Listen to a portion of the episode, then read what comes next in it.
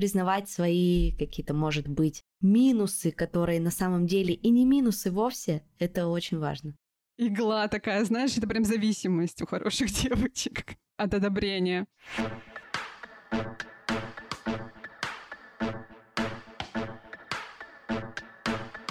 Нормально же общались.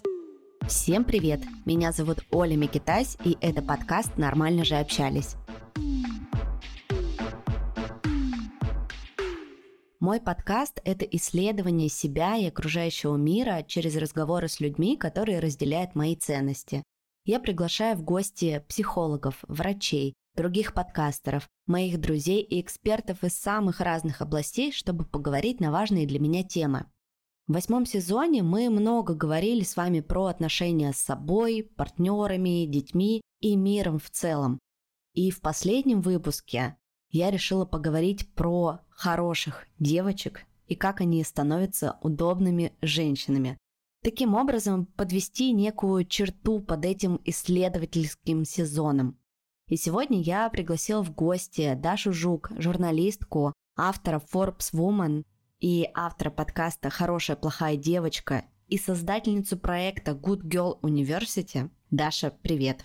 Дорогие слушатели и Оля, всем привет. Оля, спасибо большое, что пригласила меня в свой подкаст. А, я очень много выпусков разных слушала, люблю твой проект. И здорово оказаться теперь в качестве героини и экспертки. А я очень люблю в гости звать тоже подкастеров. Поэтому я думаю, у нас сегодня классный с тобой получится разговор. Я знаю, что помимо того, что у тебя есть проект Good Girl University, и ты еще сделала курс от хорошей девочки к плохой, тут зачеркнуто важно упомянуть, себе. Скажи, пожалуйста, как ты думаешь, откуда вообще появляется вот этот синдром хорошей девочки? Ох, какой такой глобальный большой вопрос. Мы много, кстати, про это говорим в моем подкасте «Хорошая, плохая девочка», да, который я веду и который является вот частью вот этой вселенной хороших девочек, которой я занимаюсь последний год. Ты знаешь, а я думаю, здесь много самых разных причин от исторических до религиозных. И есть эволюционная теория, биологическая теория. Например, канадский психолог а, Джордан Питерсон, довольно известный, да, он считает и часто об этом говорит в своих лекциях, что в среднем женщины менее агрессивны, чем мужчины, и такие более agreeable, да, то есть такие милые, приятные, соглашающиеся по биологическим причинам. Но мне скорее интересно думать и исследовать тему социальных конструктов, то, как девочки воспитываются в нашем обществе, в разных обществах, на самом деле, в разных культурах, но это огромная проблема для России и стран СНГ, как эти девочки воспитываются хорошими, послушными, и потом, как вот эта послушность и хорошесть а, влияет на их жизнь. Спойлер, влияет очень сильно и отравляет самые разные сферы жизни. То есть получается, что корень, как говорится, зла вот этого — это патриархальная система. Я считаю, что очень здесь, правда, пагубно ну и на самом деле не только пагубно, да, потому что про синдром хорошей девочки, в принципе, про хорошую девочку, если говорить как-то глубоко и подробно, там есть очень много разной красоты и всяких приятных качеств у хороших девочек. Но вот это воспитание в духе Дашенька или будь Олечка хорошей, не выражая свою злость и агрессию, не проявляя себя как-то неудобно по отношению к окружающим, не показывая какие-то некрасивые эмоции, очень сильно девочек ограничивает вот в палитре чувств и в палитре эмоций, которые мы, в принципе, можем выражать. Я это помню по своему детству, как часто взрослые мне говорили, что вот хорошие девочки так себя не ведут, когда мне хотелось как-то себя отстоять, где-то проявить какую-то, знаешь, здоровую агрессию, потому что я думаю, ты как мама здесь можешь рассказать, тоже, да, что дети в таком раннем возрасте еще, я помню, как мне однажды на консультации впервые вот психолог сказал, что это вообще-то нормально, когда в пять лет ребенок негодует и говорит, нет, я сама завяжу шнурки, там, я сама это сделаю. То есть это очень нормальный этап взросления. И вот когда взрослые люди родители или воспитатели в детском саду не дают ребенку вот так проявляться, они как бы вот эту часть психики очень важную запрещают. А для того, чтобы быть целой, для того, чтобы обладать всей гаммой возможных чувств, да, и, и инструментарием определенным, который тебе потом поможет и в карьере, и в отношениях, конечно, нужно уметь быть ассертивной. Я думаю, мы с тобой поговорим про то, что такое вообще ассертивность, потому что это важная часть темы «Хорошие девочки», и мы много в курсе про это говорим когда взрослый мир предъявляет к девочкам вот такие конкретные стандарты, так же, как и к мальчикам. И да, мы здесь говорим про патриархальную структуру, да, что девочки должны быть милые, хорошие, нежные, а мальчики должны быть смелые, отважные, сильные и ответственные, мы как бы обоим полам запрещаем. И никогда не плакать, еще важно добавить. Да. Плакать нельзя, и плакать нельзя, что на самом деле ужасно, потому что потом ну, мужчины разучаются, как бы не научаются чувствовать, да, и выражать эти эмоции. А я, кстати, всегда восхищалась умением мужчины проявить вот какую-то чувствительность и всплакнуть, э, смотря фильм. Мне казалось, что это как-то очень классно на самом деле. Да, ты знаешь, когда я вижу, что мужчина может искренне расплакаться, у меня это наоборот не вызывает чувство, знаешь, такое, эй, ты чё тут? Типа, слюни размазал. Слабак. Соберись. Да. Наоборот, у меня такой, вау, какой он открытый, какой он искренний, какой он настоящий, вот про настоящесть. А пока ты говорила про детство, я вспомнила случай с э, своего детства, когда мне было шесть, к нам в гости приехала моя прабабушка. А я была супер активным ребенком, таким, знаешь, проявленным. Я громко смеялась, хохотала, бегала, я собирала все внимание к себе. То есть я была прям супер яркой. И когда я смеялась, у меня был смех такой ха-ха-ха-ха-ха. Знаешь, я широко открывала рот и просто гоготала во все горло. И когда приехала моя прабабушка и увидела, как я смеюсь, а ей уже было там около 80 лет, она мне сказала, Оль, ты знаешь, девочки так не смеются. Они должны прикрывать рот ладошкой и тихонечко хихикать. Никто не должен видеть твои зубы, никто не должен слышать твой лошадиный смех.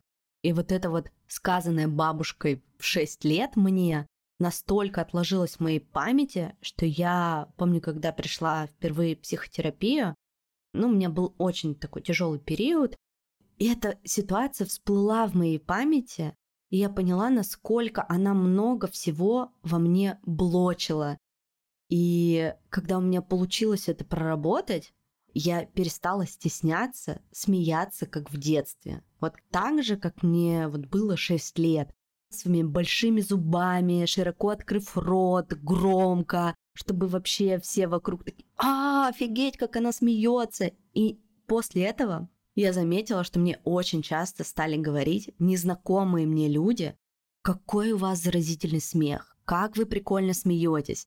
У нас с друзьями есть подкаст, он называется «Сколько денег на карточке», и он такого развлекательного больше формата, входит в тройку лучших юмористических шоу на Apple подкастах, хотя мы там говорим про финансы, но мы там очень много смеемся. И мне постоянно именно в том подкасте прилетают комментарии от наших слушателей, как нам Молин смех нравится, как она прикольно смеется. Я такая, блин, круто. Видимо, у меня реально очень прикольный смех, который заряжает других людей. Как это здорово. Но вот это вот сказанное в детстве ребенку, что так вообще смеяться нельзя ни в коем случае. Ты же девочка. Оставила довольно-таки, ну, серьезный такой отпечаток в моей жизни. Спасибо тебе за эту историю. Мне тоже очень отзывается то, что ты говоришь. Мне кажется, что вот эти запреты, на самом деле, конечно, бабушки наши, прабабушки или родители делали это не со зла, Просто, видимо, у них не хватало знаний, информации о том, как психика человеческая устроена, да, и как важно давать вот эту свободу. Мы с тобой живем в классное время, когда нам вся эта информация доступна, миллион подкастов, очень много разных книг и всяких YouTube-шоу и так далее, и мы можем нашим детям, у меня пока нет детей, но я уже думаю об этом, да, как мне хотелось бы воспитывать девочек или мальчиков, если они у меня будут. Поэтому я тут э, не виню взрослый мир, понимаю, откуда это все, конечно, знаешь, особенно вот наши бабушки, прабабушки, которые росли в советское время, сколько там было вот этих как раз ограничений. Тише, тише, не шумите. Да, да не выделяйся, будь как все. И казалось, что чтобы быть хорошим человеком, надо действительно быть скромным, надо уступать другим, все время помогать другим, что, в общем, неплохо, но когда ты все время, каждый раз это делаешь, переступая где-то через свои потребности, потом оказывается, что ты забыл про себя по дороге вообще-то. Да, и ты становишься удобной для всех, для всего мира, но у тебя происходит внутри жесткий диссонанс. Для всех ты удобная и хорошая, а себя ты внутри ненавидишь. Ты становишься просто глубоко-глубоко несчастной. И вот знаешь, это когда ты говорила, да, разные поколения, раньше было запрещено говорить, у меня как будто бы не дежавю, а что-то вот какое-то подобное чувство, а что как будто бы мы сейчас вот в это идем. Особенно это касается, конечно, тех, кто находится до сих пор в России, кому приходится говорить своим детям в школе, что то, что мы говорим дома, это остается только дома, где-то высказывать свое мнение небезопасно. Это поселяет э, в людей страх и, соответственно, передает этот страх дальше снова детям. Это как будто бы по кругу, по кругу, по кругу, дальше, дальше, дальше, и как будто бы еще хуже будет. Да, это такая история, да, про род и родовые травмы, как мама передает это ребенку, ребенок своему ребенку. И когда ты, конечно, живешь в обществе, где тебе страшно вздохнуть, ну и там страшно называть определенные слова вслух, просто Оруэлл, то, конечно, о какой свободе проявления можно говорить. Поэтому я свой проект, например, я не считаю политическим, но когда я думаю о том, что происходит в нашей стране, я вижу очень сильные взаимосвязи, конечно, с тем, как воспитывают людей, вообще людей, мальчиков и девочек, и как потом люди слушаются других, потому что на самом деле для меня хорошесть — это как раз про такую развернутость тебя вовне, да, то есть такое соглашательство со внешними установками и ожиданиями от тебя когда ты вообще к себе не прислушиваешься. И в крайней степени это просто, знаешь, такая личность, которая размазывается и теряется, когда ты вообще не понимаешь, что ты хочешь. Вот ко мне периодически приходят девушки в подкаст и вот рассказывают историю, что, например, история абьюзивных отношений, когда хорошие девочки, вот, кстати, в группе риска как раз на попадание в абьюзивные отношения, и вот буквально недавно у меня было такое интервью с девушкой, где она рассказывала, что она просто в какой-то момент не понимала вообще, про что она. Вот что она любит, что ей важно, какую музыку ей хочется слушать, что ей хочется на завтрак съесть, потому что она постоянно прислушивалась к маме, к папе и там к своим партнерам, повторяя тот же родительский сценарий. И вообще мне кажется, что на все сферы жизни это очень сильно влияет. И тебе кажется, что если ты будешь удобной, значит ты в карьере там добьешься каких-то высот, будешь подниматься по социальной лестнице, будешь больше зарабатывать. Ведь ты же удобная, ты же комфортная, ты же лучший сотрудник месяца, ты же такая отличница, комсомолка, красавица. И вообще, а как это может быть по-другому? Да. Ну вот, кстати, ты сейчас описываешь тот самый сценарий, который у меня был в голове, когда я пришла после университета на канал «Мечты». Мечтала работать на телеканале «Дождь», на независимом телеканале, который сейчас вещает из Амстердама и Риги, как многие медиа, незадолго до начала войны был признан агентом. Так вот, я прям вот студентка, мечтала попасть на этот канал, и когда я попала, я так радовалась этому, что я как-то выбрала для себя такую стратегию хорошей девочки. Я буду работать просто work hard, денно и ночно, показывать свою лояльность, свою преданность, делать все, что я могу, потому что мне так важно быть вот в этой команде, они такие крутые, они самые лучшие, я вот хочу так же. Я тогда не понимала, что транслируя вот такую суперготовность работать э, денно, ночно и по выходным, я на самом деле становлюсь очень удобным сотрудником. Мне казалось, что наоборот, э, меня будут ценить, и потом, соответственно, это как-то выльется в какие-то бонусы для меня как это обычно бывает, да? Ну, как в школе это устроено ты хорошо учишься, а потом тебе пятерочка.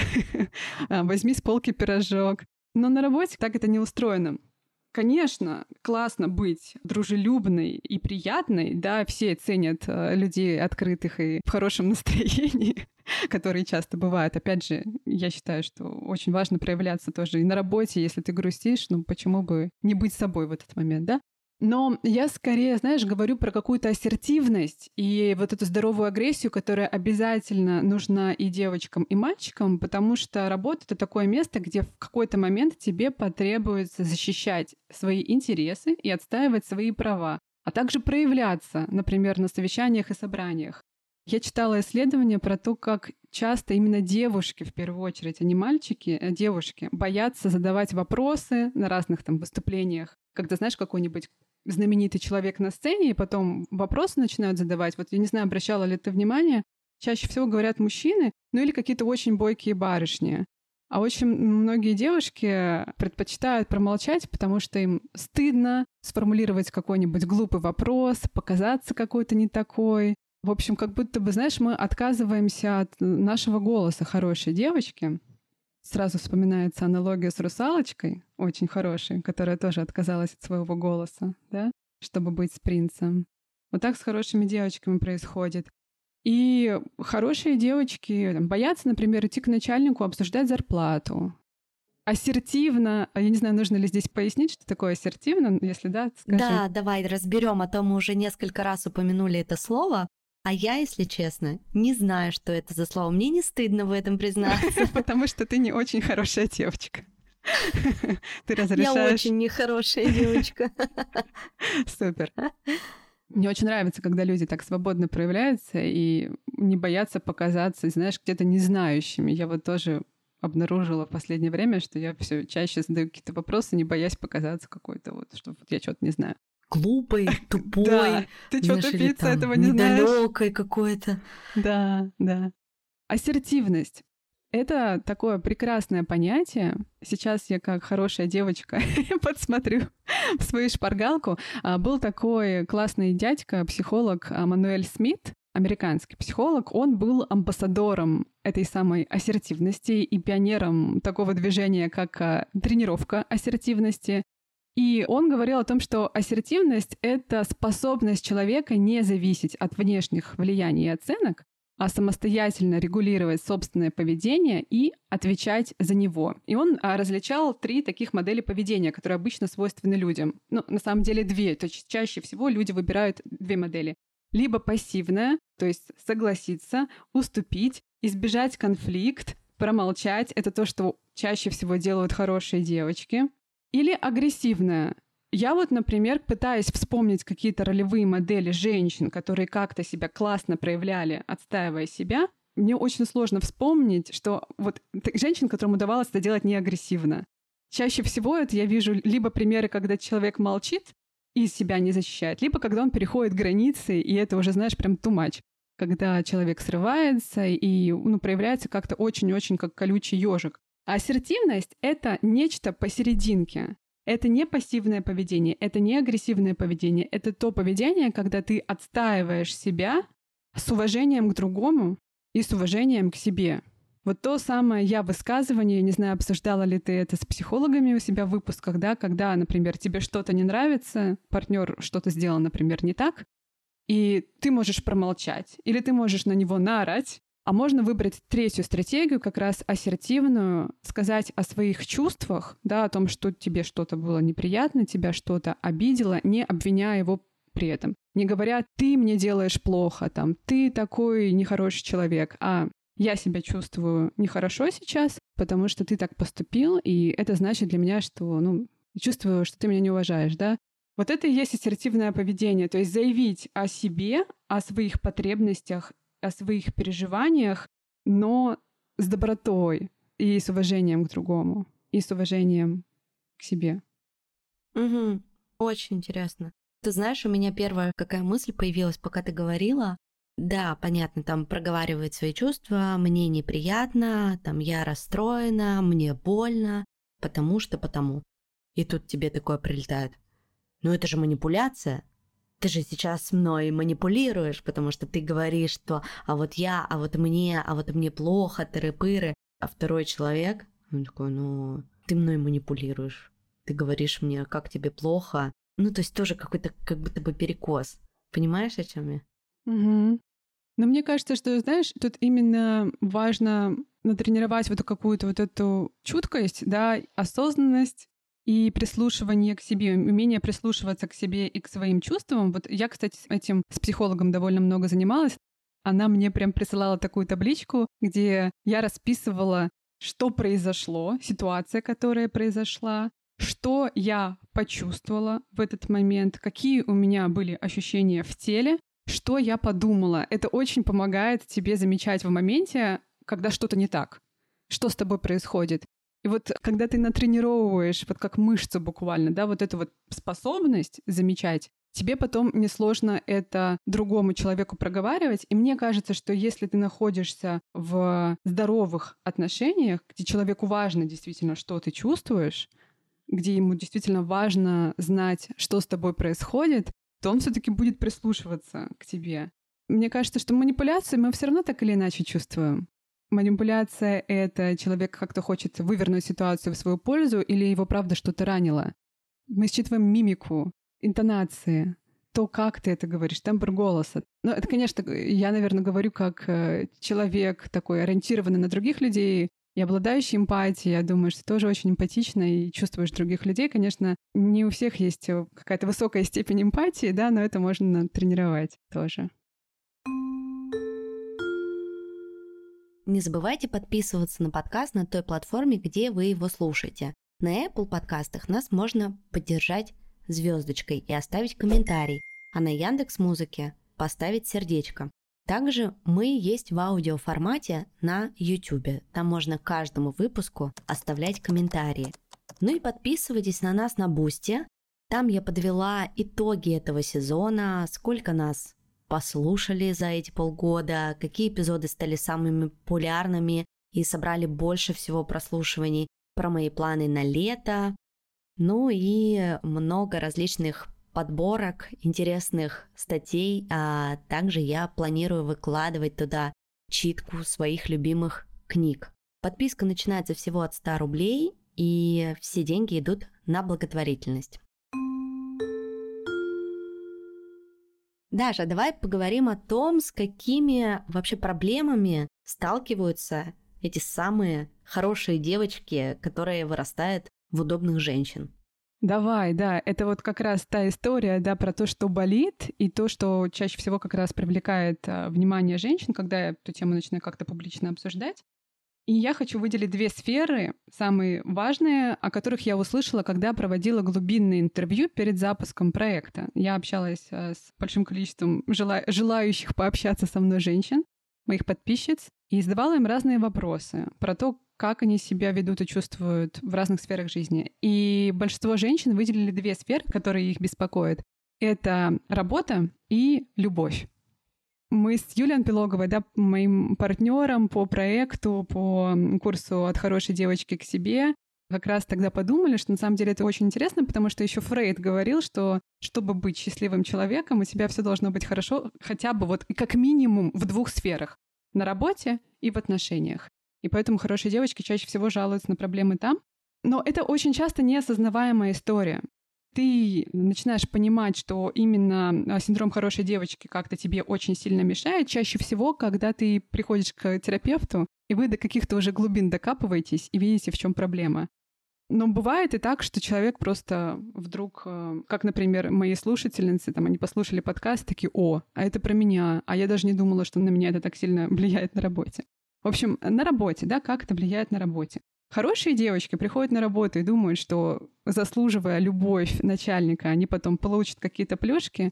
Со временем они понимают, что они не двигаются или недостаточно быстро двигаются по карьерной э, лестнице по сравнению с более такими ассертивными, дерзкими, возможно, дерзкими bold girls, да, с такими девчонками, которые могут себя отстоять, которые могут прийти и поговорить и сказать, я это заслуживаю, я это сделала, обратите внимание там на мои проекты и с девчонками, которые еще умеют проявляться, потому что очень многие хорошие девочки как раз э, стесняются говорить вслух о своих достижениях, и они тихонечко там что-то делают, а потом даже никто не знает, что они там сделали. Например, они переделали всю работу за коллегу Глашу, и Глаша такая дерзкая потом сказала, о, смотрите, что я сделала, а если ты хорошая девочка Маша, то ты как бы молчишь и не говоришь, что вообще-то там я Глаше помогала, вообще-то это наша общая идея. Потому что вот эта вот скромность, мне, кстати, тоже учили этому, и это все взрослыми подавалось по таким соусам, знаешь, благородства, будь выше этого, благородные девушки так себя не ведут, вот нужно вести себя как-то с достоинством. И да, конечно, благородного поведения тоже много какой-то красоты, опять же, да, но вопрос, что такое благородство? Как ты вообще отвечаешь на себе вопрос, что такое благородство?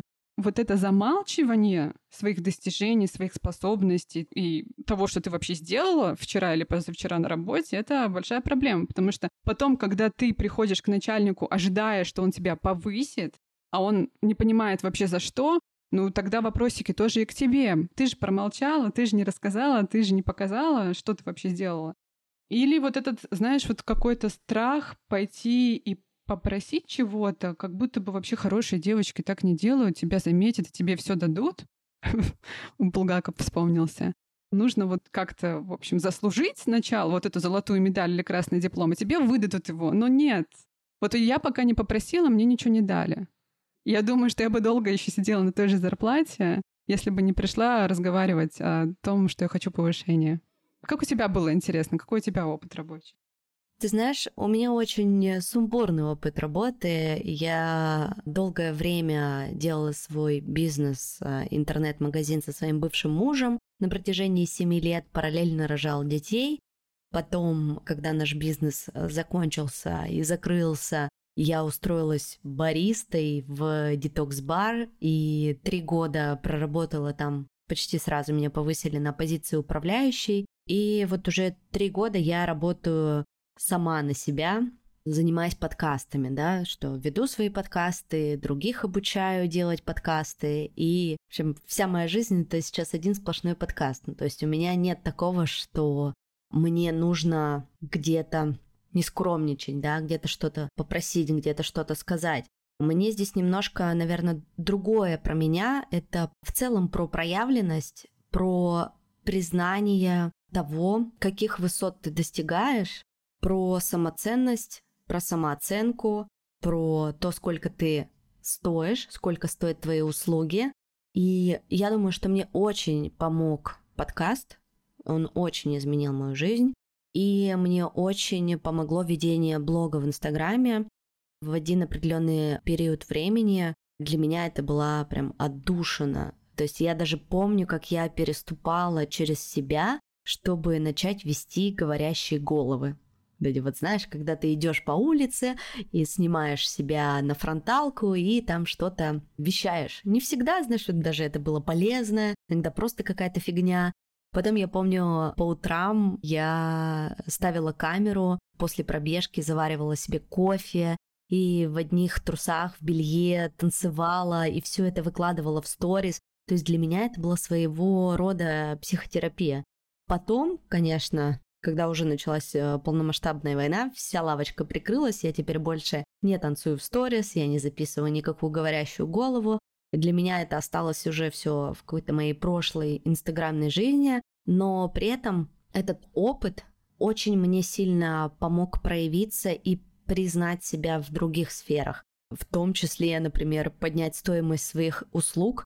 Если я раньше консультировала по подкастам за 2000 рублей, то сейчас я спустя полтора года делаю это за 10 тысяч рублей. Вот во многом это социальные сети, конечно, и подкаст, когда я научилась вот этому. Ну и, безусловно, психотерапия в том числе, то есть какой-то этот микс, микс всего. Здесь чуть-чуть, здесь чуть-чуть, здесь чуть-чуть. Вот так вот в работе, как у тебя был, да, с примером дождя, такого опыта у меня не было. Но здесь можно еще про отношения поговорить, как будто бы хорошие девочки в отношениях, в том числе в сексе, например, они должны быть скромными, что? Говорить о своих э, желаниях или сказать о том, что ты хочешь, там, я не знаю, попробовать какие-то БДСМ-практики, тройничок, канальный секс или еще что-нибудь. Что он обо мне подумает, что я какая-то испорченная развратница, мы буквально вот вчера разговаривали с одной моей хорошей знакомой вот про вот это, что хочется ломать вот эти стереотипы удобных женщин, что хочется, чтобы женщины стали неудобными. Ведь если мы увидим мир, в котором большинство женщин неудобные, то это будет совсем другой мир как будто бы он будет более яркий, более насыщенный, более живой, более открытый, более настоящий и честный. Да, это просто про реальность. Да, про то, что мы покажем себя разными, разными, свободными. И когда ты говорила про секс, я подумала о том, что вообще-то у плохих, ну, в кавычках, плохих девочек, да, то есть девочек, которые понимают как раз свою самоценность, и им важно не только то, что чувствует партнер в постели, а они заботятся о своем собственном удовольствии и о своей собственной свободе там, у них все хорошо как раз в этой сфере.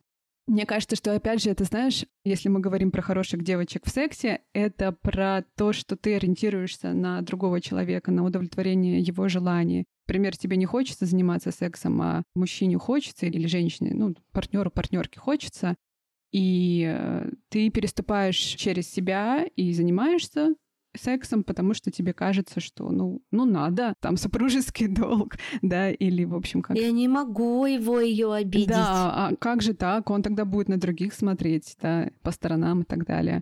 Вот какой-то страх и как раз манипулирование, возможно, даже другим через вот это. И неуважение, на самом деле, своих собственных потребностей. Да, сколько тебе хочется, как тебе хочется, и неразрешение себе быть открытой и экспериментировать в этой сфере. Угу. А тебе не кажется, что это еще все как-то связано с темой в взрослости? Что как будто бы взрослые женщины, которые знают себе цену, знают, чего они хотят, они априори становятся неудобными. Да, абсолютно. И чем старше, да, ты становишься, тем больше ты становишься неудобной для всех. Да, да. Мы как раз об этом тоже говорили в нашем курсе, что вообще-то ключевое в словосочетании «хорошая девочка» как раз девочка. Не хорошая, а именно девочка, да, то есть это ребенок, который привык жить согласно установкам и ожиданиям родителей и внешнего взрослого мира, и так и не вырос на самом деле. То есть вот эти девочки в телах взрослых женщин, я видела таких 80-летних хороших девочек, которые так и не разрешили себе быть собой, то есть узнать себя разную, узнать себя в плохом настроении, узнать себя грустную, узнать себя раздраженную, да, узнать себя громко ржущую, смеющуюся. Вот такие девочки, они, в общем-то, 80-летние бабушки, которые так и не выросли. Я вот буквально видела такую женщину, мне стало очень грустно. Она рассказывала историю о том, что она никогда в жизни не путешествовала одна без мужа, потому что ей было страшно, потому что, ну как же так, она же, в общем-то, жена, супруга, она должна следовать за мужем. Мы здесь возвращаемся с тобой опять к патриархальному миру, да, и она восхищалась и при этом ужасалась тому, что я могу вот так взять и улететь куда-то сама одна. Ей было это странно, но опять же, она человек другого поколения, да, это тоже важно понимать. Поэтому, конечно, да, это про взросление, и очень часто хорошие девочки расстаются со своей хорошестью на границе 30 лет, вот на границе 20-летия и 30-летия, мне сейчас 33 года, то есть я этими вопросами начала задаваться как раз ближе к 30, но при этом я видела женщин, к нам на курс приходили женщины старшего возраста и в 40, и в 50, потому что в зависимости от того, как сложилась твоя жизнь, ты можешь оставаться в этой роли и прощаться с ней немного позже. Так тоже бывает. Вот ты исследуешь эту тему хороших э, девушек, да, девочек, удобных женщин, через тебя проходит множество прекрасных, умных, классных женщин. Видишь ли ты, что их всех объединяет? Ну, то есть все абсолютно разного возраста, да, как ты упомянула, все абсолютно разных профессий, живут в разных странах, в разных городах, но они приходят к тебе, и в них у всех есть что-то, вот какое-то зерно общее. Что это такое? Я еще с точки зрения, может быть, э, мамы меня это интересует, так как у меня две дочери, я, конечно, тоже все время об этом думаю. Как это зерно не посадить? Это очень хороший вопрос, но вот первое, что мне пришло в голову, когда я вспоминала всех женщин, с которыми я общалась, это то, что им очень хочется и очень важно нравиться. Им очень больно, когда кто-то их не любит, когда они кому-то не нравятся. То есть важно вызывать вот эти чувства восхищения, симпатии, любви. И хорошие девочки действительно привыкли заслуживать вот эту любовь. Сначала заслуживать любовь родителей, любовь учителей, потом любовь первого партнера, там, быть хорошими для друзей, всегда нравится не идти в эти конфликты, потому что конфликт — это то место, где невозможно остаться хорошей. Ты так или иначе будешь нехорошей для человека, потому что у тебя другое мнение. И вот это заслуживание любви и желание ну, быть для всех классной, вот это то, что характерно хорошим девочкам. И на самом деле для меня тема хорошей девочки и отказа от своей хорошести — это вообще история феминизма. Вот суфражистки и первые женщины, которые боролись за свои права, им просто осточертело быть хорошими девочками в какой-то момент. И они сказали и вышли на улицы, да, начали бороться за свои права, там, за право голосовать, например, потому что им надоело быть удобными. Нравится тем, кто их подчинил, и сказала, что нет, вот женщине место на кухне, ты должна вести себя вот таким образом. В общем, да, для меня это, знаешь, про какое-то подчинение. И оно может на самых разных уровнях проявляться, даже на очень-очень незаметных. То есть у тебя может быть шикарная карьера и со стороны кажется, что у тебя успешная жизнь, у тебя партнер, дети, путешествия и классная карьера, но ты живешь в ощущении, что ты постоянно это делаешь не для себя, а для кого-то. Постоянно подтверждаешь этот статус хорошести и каждый раз получаешь какую-то пятерочку от кого-то. Огонечки от подписчиков. Лайки и расшары. Да, да, да, ты права игла такая, знаешь, это прям зависимость у хороших девочек от одобрения. Да, и слезть с этого одобрения, ну, это капец как сложно. То есть мне вот раньше, безусловно, всегда было важно, что мне напишут, что мне скажут. Мне постоянно требовалось подтверждение извне каких-то моих хороших качеств и успехов, что я как будто бы кричала похвалите меня, да, скажите, какая я хорошая, какая я молодец, какая я прекрасная мать. Сейчас я такая, да, мне вообще насрать, что кто обо мне подумает. Мне абсолютно по барабану, что обо мне думают люди, которых я даже ни разу в жизни не видела. Я думаю, что у меня такая уверенность в этом появилась в тот момент, когда я столкнулась с огромным количеством хейта, с огромным количеством ненависти. Когда началась война, я активно высказывалась в социальных сетях, и каждый день мне писали гневные сообщения в директ о том, что какой я плохой человек, какая я предательница, да вообще, чтобы там э, я умерла где-нибудь сгнила в канаве, ну, вот это вот все. Я постоянно получала каждый-каждый день такие сообщения. Первое время чуть-чуть так, знаешь, запереживала, но все равно неприятно, когда тебе пишут всякое говно. А потом я начала всех блокировать просто не открывала эти сообщения. То есть вижу, что там кто-то что-то написал, поступил какой-то запрос в директ, я просто удалить, заблокировать, удалить, заблокировать, удалить, заблокировать. И уже прошло больше года, я тебе скажу, что мне никто не пишет. Ни одного сообщения вот точно за последние, ну, наверное, год. Ну, то есть это было в самом начале. Где-то март, апрель, май. Ну, то есть год я уже не получала никакого говна, потому что я полностью это из своего поля удалила. Как будто бы этот хейт, знаешь, такая прям массовая волна, он меня отрезвил.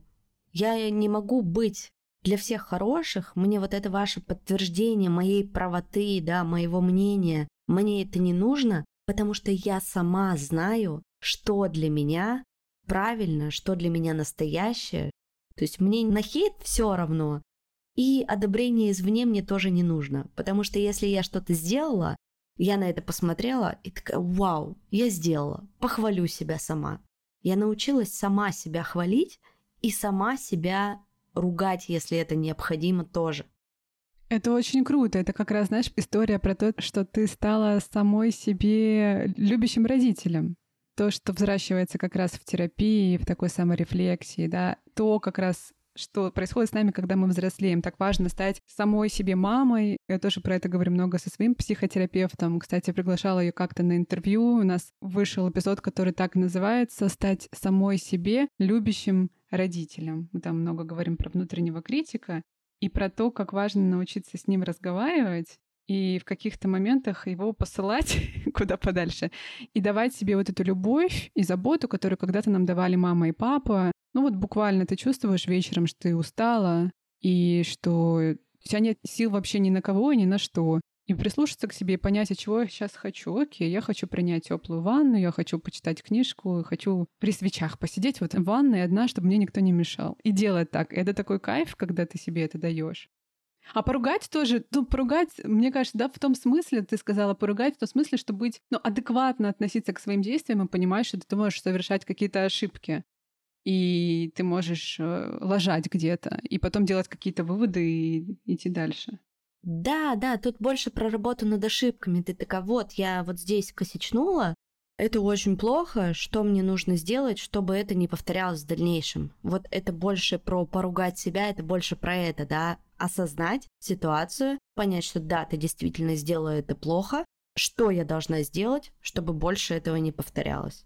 Ну, то есть такой как бы разговор самой собой на самом деле честный, потому что только хвалить себя и говорить, какая я прекрасная, какая я молодец, какая я красавица, умница, откровенно говоря, в каждом из нас есть минусы, про которые, если мы сами себе признаемся в них, то это тоже очень важно. Например, я могу сказать, что ну вот я мужу говорю, так, мой самый главный минус это то, что я, ну, откровенно, очень плохая домохозяйка. Ну, типа, это не моя сильная сторона.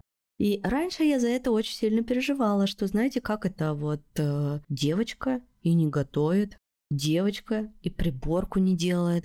А потом я такая, так, если я хочу, чтобы у меня дома было всегда чисто, значит, я буду зарабатывать деньги, потому что мне это нравится, мне это легко дается, и найду человека, помощника, помощницу, который будет интересно приходить ко мне домой и делать эту уборку. И вот так вот во всем. Я такой, ну пофиг, это просто не моя сильная сторона. Я это признаю, и мне за это не стыдно ни перед мужем, ни перед обществом, ни перед моими слушателями, подписчиками, что да, вот я такая не домохозяйка ни разу. Признавать свои какие-то, может быть, минусы, которые на самом деле и не минусы вовсе, это очень важно. Ну, свои особенности видеть, честно, да. Особенности. Да, но вот про ругать ты сказала. Я вот все таки вот мы как раз с психологом много про это говорим. Мы так часто себя именно ругаем, и вот этот внутренний критик, важно пообращать внимание, как именно ты с собой разговариваешь. Иногда это очень сложно услышать, вот именно слова, которые он тебе говорит, да? Но определенно у человека есть, ну, то есть, дорогие слушательницы, слушатели, если да, вы нас сейчас э, слушаете, и вам интересна тема внутреннего критика, если вы чувствуете себя плохо, вот вы что-то сделали не так, или что-то произошло вне вашего контроля, и вы чувствуете как-то себя плохо, что вы какой-то маленький, ничтожный, где-то что-то не доделали, не дотянули, вот ищите там внутреннего критика. Это значит, что вы как-то так с собой разговариваете или как-то так к себе относитесь, что он у вас вот очень так активничает. И я как раз не ожидала, что у меня он есть такой сильный, потому что мне всегда казалось, что у меня такое принятие в семье было, особенно со стороны мамы. Никто от меня никогда не требовал никаких пятерок. Я как-то сама решила их приносить, потому что мне вдруг стало интересно.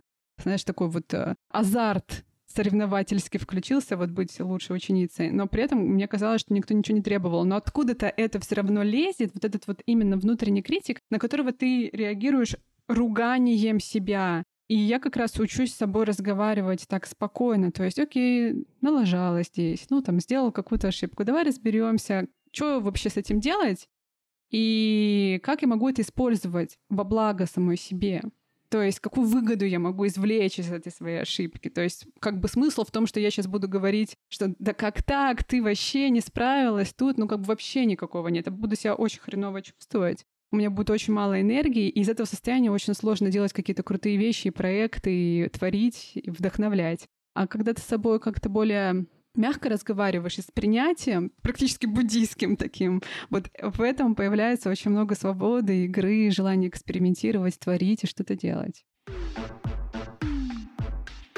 Дорогие слушатели, мы с Дашей придумали как два суперподкастера, что мы не можем вписаться в один час разговора про хороших девочек, удобных женщин, и поэтому вы можете послушать продолжение нашего разговора и еще больше разных личных историй в подкасте Даши «Хорошая, плохая девочка». Ссылка будет в описании к этому выпуску. Наш эпизод совместный, продолжение выйдет 28 июня у Даши, поэтому переходите, слушайте. Оля, спасибо тебе большое за доверие и за этот разговор. Он очень был важный для меня, и я надеюсь, для многих женщин. Знаю, что тебя очень много женщин слушает. И я хочу пригласить всех желающих на второй поток курса «От хорошей девочки к себе». Он будет этой осенью, и уже можно подавать заявки. В курсе мы с психотерапевтом Юлией Анпилоговой рассказываем о ловушках хороших девочек в отношениях, на работе и других сферах жизни, и о том, как из них выбраться. А еще у нас там будет работа в группе, полезные упражнения, практики, медитации. Почитать подробности про курс и отзывы участниц первого потока можно на нашем сайте. Ссылочку на курс мы оставили в описании этого эпизода. А сейчас мы с вами прощаемся, и с вами был последний эпизод восьмого сезона подкаста «Нормально же общались». Вернемся мы в сентябре с новыми темами, с новыми гостями, с новыми исследованиями и, надеюсь, с новыми рекламодателями. Если вы хотите принять участие в нашем подкасте или разместить в нем рекламу, то наша электронная почта будет в описании к этому выпуску. Пишите нам, и мы расскажем вам обо всех условиях. Также в описании к этому выпуску вы найдете анкету для обратной связи. Мы очень просим вас уделить буквально 3 минуты своего времени, заполнить анкету, чтобы мы ее проанализировали с командой и еще лучше подготовились к следующему сезону. Я вас всех обнимаю, спасибо, что вы были со мной все это время, поддерживали, писали приятное. А сейчас мы уходим небольшой отпуск и подписывайтесь на мои социальные сети. Буду рассказывать там дальше о своей жизни в Тбилиси, и также в описании к этому подкасту оставлю ссылку на Дашу и на ее проект Good Girl University. Оля, я желаю тебе и твоим слушателям классных каникул. Пока-пока. Слушайте продолжение в подкасте «Хорошая, плохая девочка». Всем пока.